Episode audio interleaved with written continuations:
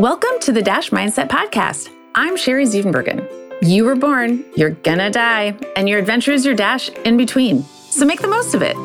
Unlock your potential in all aspects of your dash by embracing your uniqueness and living in a way that's authentic to you, not by doing more things, but by focusing on the right things. I'm a former corporate leader turned coach who's on my own journey, and I'm passionate about helping you on your journey too. So, on the podcast, we'll explore how to live authentically by deciphering who you truly are and what you truly want. Are you ready to take a step toward designing your dash? Someday doesn't actually exist, so let's do it now. Hi there, and welcome to the Dash Mindset Podcast. Today, I'm going to talk about some of the things I'm not good at. If my perspective resonates, I'll help you feel better maybe about how your summer has gone overall, and it will help you let go of some goals that simply aren't meant for you. And if my perspective doesn't resonate, then I'll help you better understand the people around you, specifically the ones you really don't understand and might think are unthoughtful, possibly terrible humans. Also, a little caveat please note if this does not resonate, you may be tempted to call DHS and report me. Please don't. I have enough going on and so do you.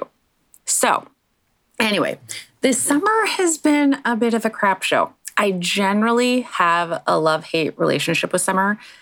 Even though I appreciate the lack of routine, I enjoy changing things up, doing new things, but the logistics of summer and covering some of the essentials can be a bit infuriating at the same time.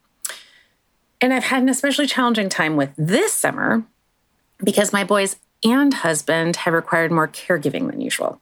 And it's not my thing. I am not a good caregiver. I'm subpar at best.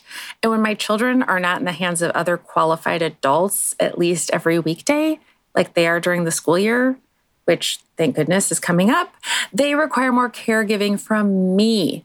To be fair, from me and my husband. But given my husband also required caregiving over the last couple months, a lot of it has been on me. And as previously mentioned, my caregiving is subpar. So here's the scoop. Our boys have been at various camps throughout the summer. They've had a blast, and that has been all fine and dandy.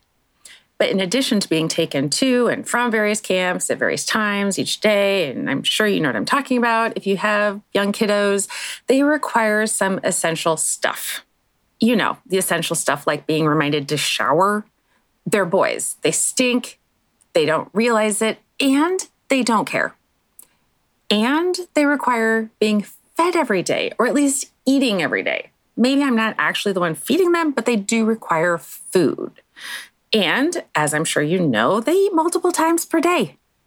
And feeding my kids is something I've never really enjoyed.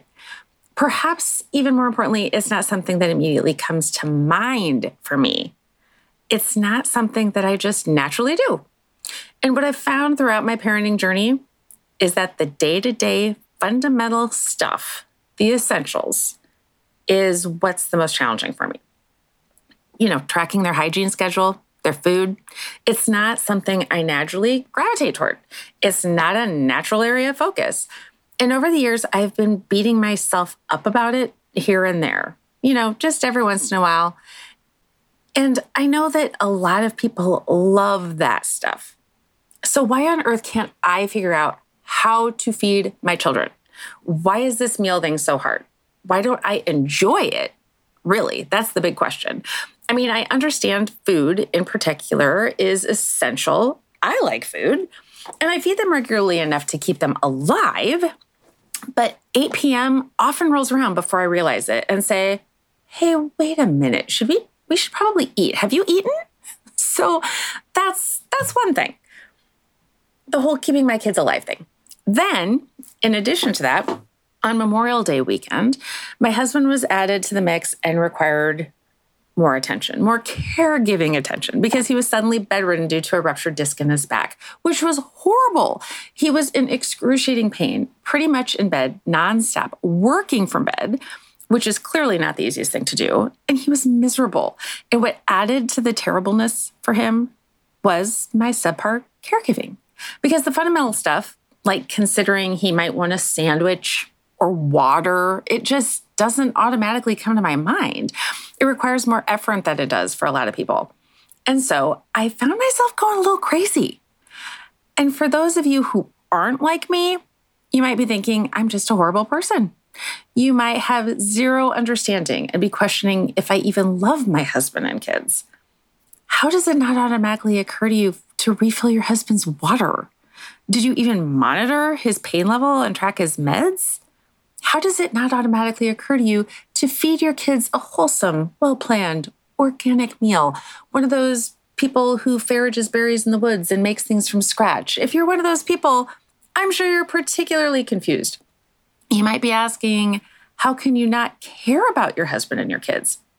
These are all valid questions. I was asking myself a lot of questions throughout this whole time, too. I love my husband and kids. I mean, I actually care about their well being. So, what strengths in particular was I lacking? I tried to narrow it down. I looked up caregiving.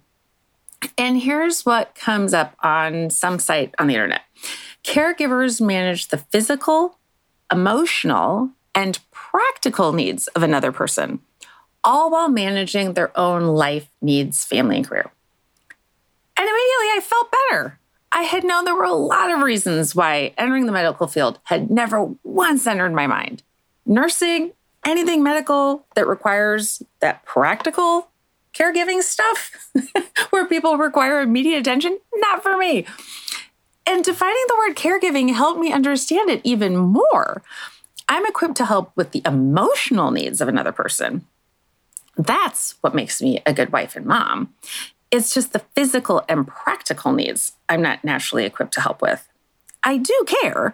I'm just not wired in the same way some people are. And there's some things I am really good at.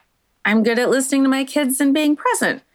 Okay, most of the time when the topic isn't Minecraft or Roblox, because then I really, really need to remind myself just to stay conscious.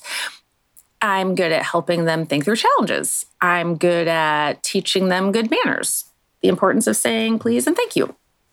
I'm good at helping them be open minded, yet feel like they can question things at the same time. I'm pretty good at letting them make their own decisions and be themselves. For instance, our 12 year old refused to get his hair cut for quite a while this summer. And his hair started to remind us of the 70s version of The Incredible Hulk. You know what I'm talking about? And he didn't mind it at all. He thought it was cool. And I was such a good mom, I resisted the desire to cut his hair while he slept. And that is good parenting right there. But the day to day essentials of physical caregiving, not so much.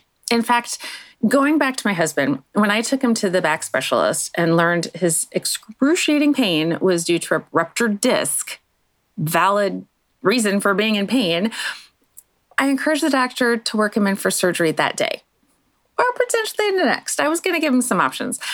And I explained, I'm, I'm not a good nurse. I, I, I don't know what to do for this guy. I am not good at this. And I just really pushed him to give us whatever was available as soon as possible. Obviously, he had other patients, you know, whatever. But my husband, it was so funny. He nodded and he agreed. It's true, she's not a great nurse, but she is a great wife. And that was a great way to follow it up. And it was hilarious and true. I couldn't argue with him. And I appreciate that he realized it too. And it helped me realize I'm not good at certain things. And that's okay but I am good at certain other things. I'm just not good at all the things. And it reminded me I'm the perfect wife specifically for him. Other guys would probably be pretty disappointed. And if I had doted on him throughout those couple months, he would have questioned my sanity and potentially had a heart attack in addition to a ruptured disc. So it was in his best interest that I not dote or get him water whenever he was thirsty. And it reminded me I'm the perfect mom for my boys. Other kids might be wildly disappointed in my parenting, but that's irrelevant because they're not my kids. So, my question for you is what are some of the things you're awesome at? What are the things you naturally do well in any role? And what are some of the things you just don't? Because you can just release that and own the fact that you don't do those things well. Make it known. There are other people who do, and they can help you figure it out. So, back to what you're good at. What's most important to you in each of the roles you're in in your life? Those important things, those things that are most important to you, are likely going to align with the things you're naturally good at and you're naturally doing well. And it helped me realize I didn't have kids because I wanted to feed them. That wasn't the whole point in having kids, because as important as that is, because, you know, it's essential to human needs, it's not what's most important to me. I had kids because I wanted to share amazing experiences with them and help shape them into amazing humans. So, why do you do the things you do? As humans, we have a tendency to have all or nothing thinking, like I did multiple times throughout the summer, feeling like I sucked as a mom because my kids ate mac and cheese, you know, the kind they can make on their own more times than I wanted to admit. Or feeling like I sucked as a wife because my husband had to call my phone on several occasions to request water but being subpar at some things didn't mean I sucked. And being subpar at some things doesn't mean you suck either. It means you're human. So recognize and focus on the stuff you're good at and own the fact that there's some stuff you're just not. It's okay. Let go of those expectations of yourself. It's likely in everyone's best interest anyway. I hope this helped you in some way and helps you get through the remaining chaos of summer before school starts if you have kiddos around or, you know, you're taking care of a spouse or anyone for that matter. And I hope you have an amazing couple weeks. Make today amazing. And if you'd like to explore what it would be like to work with me and how I could help you recognize your superpowers and release some of the stuff you're just not good at, contact me on my website at the-mindset.com. Make today amazing. Thanks so much for listening to the Dash Mindset Podcast. If you enjoyed this podcast, please subscribe on your favorite podcast player, tell your friends, and leave us a review. Follow me on my social media platforms highlighted in the show notes and get in touch with me at the-mindset.com. Share the topics you'd like me to explore in future episodes. Thanks again for listening to the Dash Mindset Podcast. We'll see you next time. Design and differentiate your dash your way and make today amazing.